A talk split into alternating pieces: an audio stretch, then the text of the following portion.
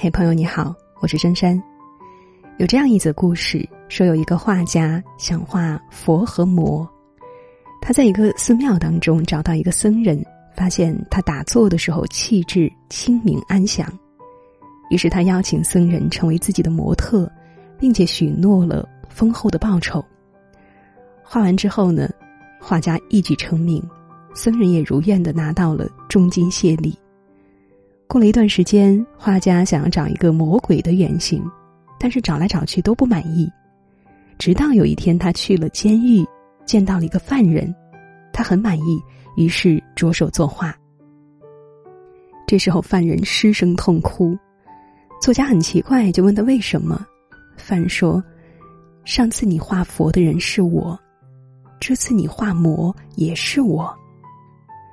原来僧人拿到报酬之后，不再静心念佛，而是下山去花天酒地，金钱很快就用完了，但是欲望却越来越大，最终一步步沦陷了下去。他偷盗、抢劫、无恶不作，最终锒铛入狱。不难看出，一个人的容貌并非是一成不变的，即便是同一个人，曾经是僧人的时候，他的容貌可能是祥和、善良和慈悲的，但是当他成为犯人的时候，他的容貌又会是横眉怒目，甚至是凶恶的。有一句话说，相由心生，其实一个人的容貌会随着不同的心念而发生改变。而所谓的长相，并非单纯的指你外在容貌的好看与否，而是和你的性格、修养和品行综合塑造出的一种整体的姿态。如果你心生美好，长相也会随着变得更加的温润；如果你心生丑陋，长相就会变得惹人厌恶或者反感。日本文学家大宅壮一曾经说，一个人的一张脸就是一张履历表。在生活当中，有时候当我们和从未相识的人见面，即便是对方缄默不语或者刻意的隐瞒，我们也可以从他们的容貌和长相，甚至言行举止当中，大致地判断出对方的习性、职业和性格等等。作家林清玄曾经讲过这样一个故事，他曾经在家附近散步的时候，遇到了一个卖猫头鹰的中年人。那时这个人看起来非常质朴，是刚从乡下到城市谋生的一个样子。后来等到中年人的生意越来越好的时候，林清玄出于对动物的一种慈悲心，还曾经劝过他不要再捉鹰了，用捉鹰的时间一样可以赚到这么多的钱。但那个时候中年人根本不听，因为他觉得捉鹰是免本钱稳赚不赔的事，于是林清玄也不好再说什么了。再后来，林清玄改变了散步的路线，有1年多都没有见过卖猫头鹰的人，但是当他再次看到当初那个捉鹰的中年人的时候，他的长相几乎变得和他卖的猫头鹰一样，耳朵上举，头发扬散，鹰钩鼻，眼睛大而瞳仁细小，嘴唇紧抿，身上还穿着灰色掺杂褐色的大毛衣，坐在那里就像一只大的猫头鹰，只是有人形罢了。一个人的经历会塑造他的容貌，也许你的五官在成年以后已经定型，但是因为不同的生活和习性的濡染，他们的神色和气质也会随之改变。当一个人做的是善良的、美好的、慈悲的事时，他给人的感觉就是清明的；但是当一个人做的是违心、离德甚至伤天害理的事时，他给人的感觉就是凶险的。不知道大家有没有发现，长相好的人通常都更受欢迎，人缘好，甚至也经常受到好运和机会的厚待。其实就像哲学家叔本华曾经说的，人的外表是表现内心的图画，相貌表达并且揭示了一个人整个的性格特征。曾经认识一个熟人，他就因为长相好，无论是在求职还是升职的时候，都为此占了很大的优势。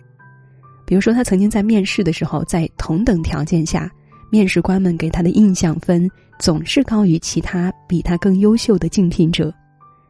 其实他五官长得并不精致，但整体给人的感觉非常的面善，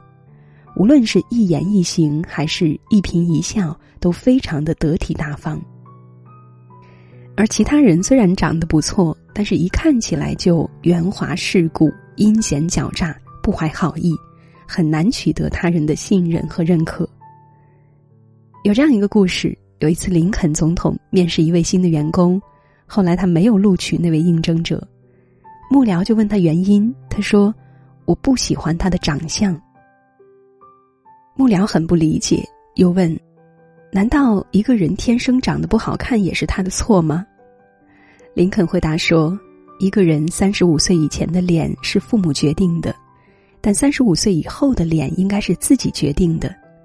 一个人要为自己35岁以后的长相负责。”其实无论是在职场还是生活当中，以貌取人都是有一定道理的。若你宽厚，就会有一脸福相；若你性格温和，看起来就会慈眉善目。当然，这样的人也更加容易吸引好人和好运。反之，如果你心胸狭隘、性格粗暴或者锱铢必较，那么就会双眉紧蹙、凶神恶煞、面目可憎，就会招来相同的负能量。如今很多人都想要通过改变外貌让自己看起来更美，以此来为自己求得更多的好感、机遇，甚至是他人的认可和赞美。哲学家亚里士多德也曾经说过，俊美的样貌是比任何介绍信都管用的推荐书。但一个人真正想要改变自己的相貌，除了在外下功夫，最重要的应该是从内去修炼。看过这样一个故事，作家毕淑敏认识一位资深的整容医生，他有一个习惯，就是但凡想请他整容，必须要回答他一个问题。毕淑敏问是什么问题，整形医生说：“请把你的心想象成一座山谷，告诉我那是怎样的景象。”有人说山谷里绿树成荫，泉水潺潺；有人说山谷里鸟鸣不绝，百兽出没；有人说山谷里阴风惨惨，草木凋零；有人说山谷里毒蛇盘踞，豺狗成群。他很不解，这些回答和整形有什么关系呢？于是整形医生解释道，人们为什么要整形，说到底是为了让自己的容貌更美丽。可是再端正的容貌也不会一成不变，愁苦会生出相应的皱纹，快乐则会有完全不同的欢颜。如果你想要美好的相貌，请先让自己心境明媚。很多人用尽种种的方法来补充皮肤上的水，来拉直面颊上的纹，来填丰唇上的沟壑，来挑垫低垂的眉。在高明的整形医生手下，这些都不是难事。然而医生的手术刀抵不过时间的冲刷，而唯有心底的明媚，才能够滋养出旷日持久的赏心悦目。其实一个人的心相才是容貌的根本，与其费尽心思去求得花容月貌，不如先从修心练起。与其处心积虑去改头换面，不如先从修行做起。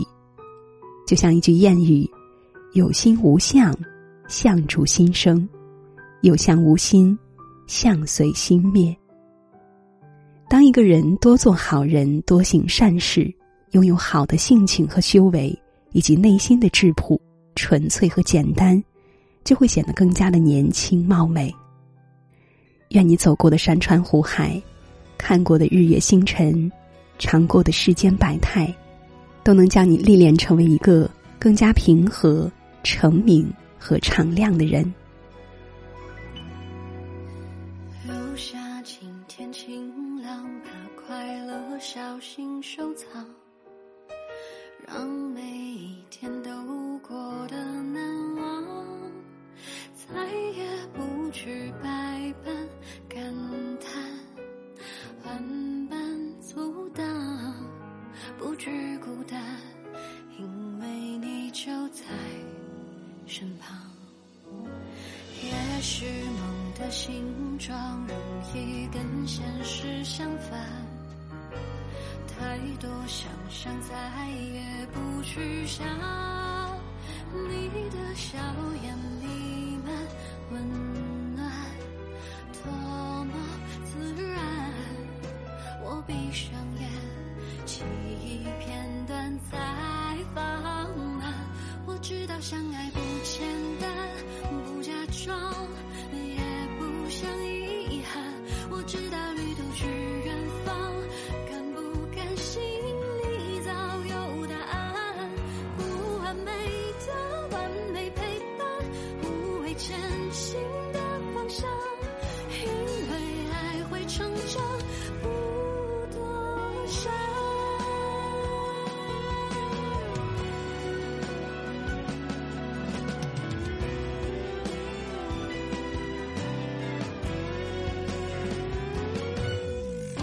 我知道幸福它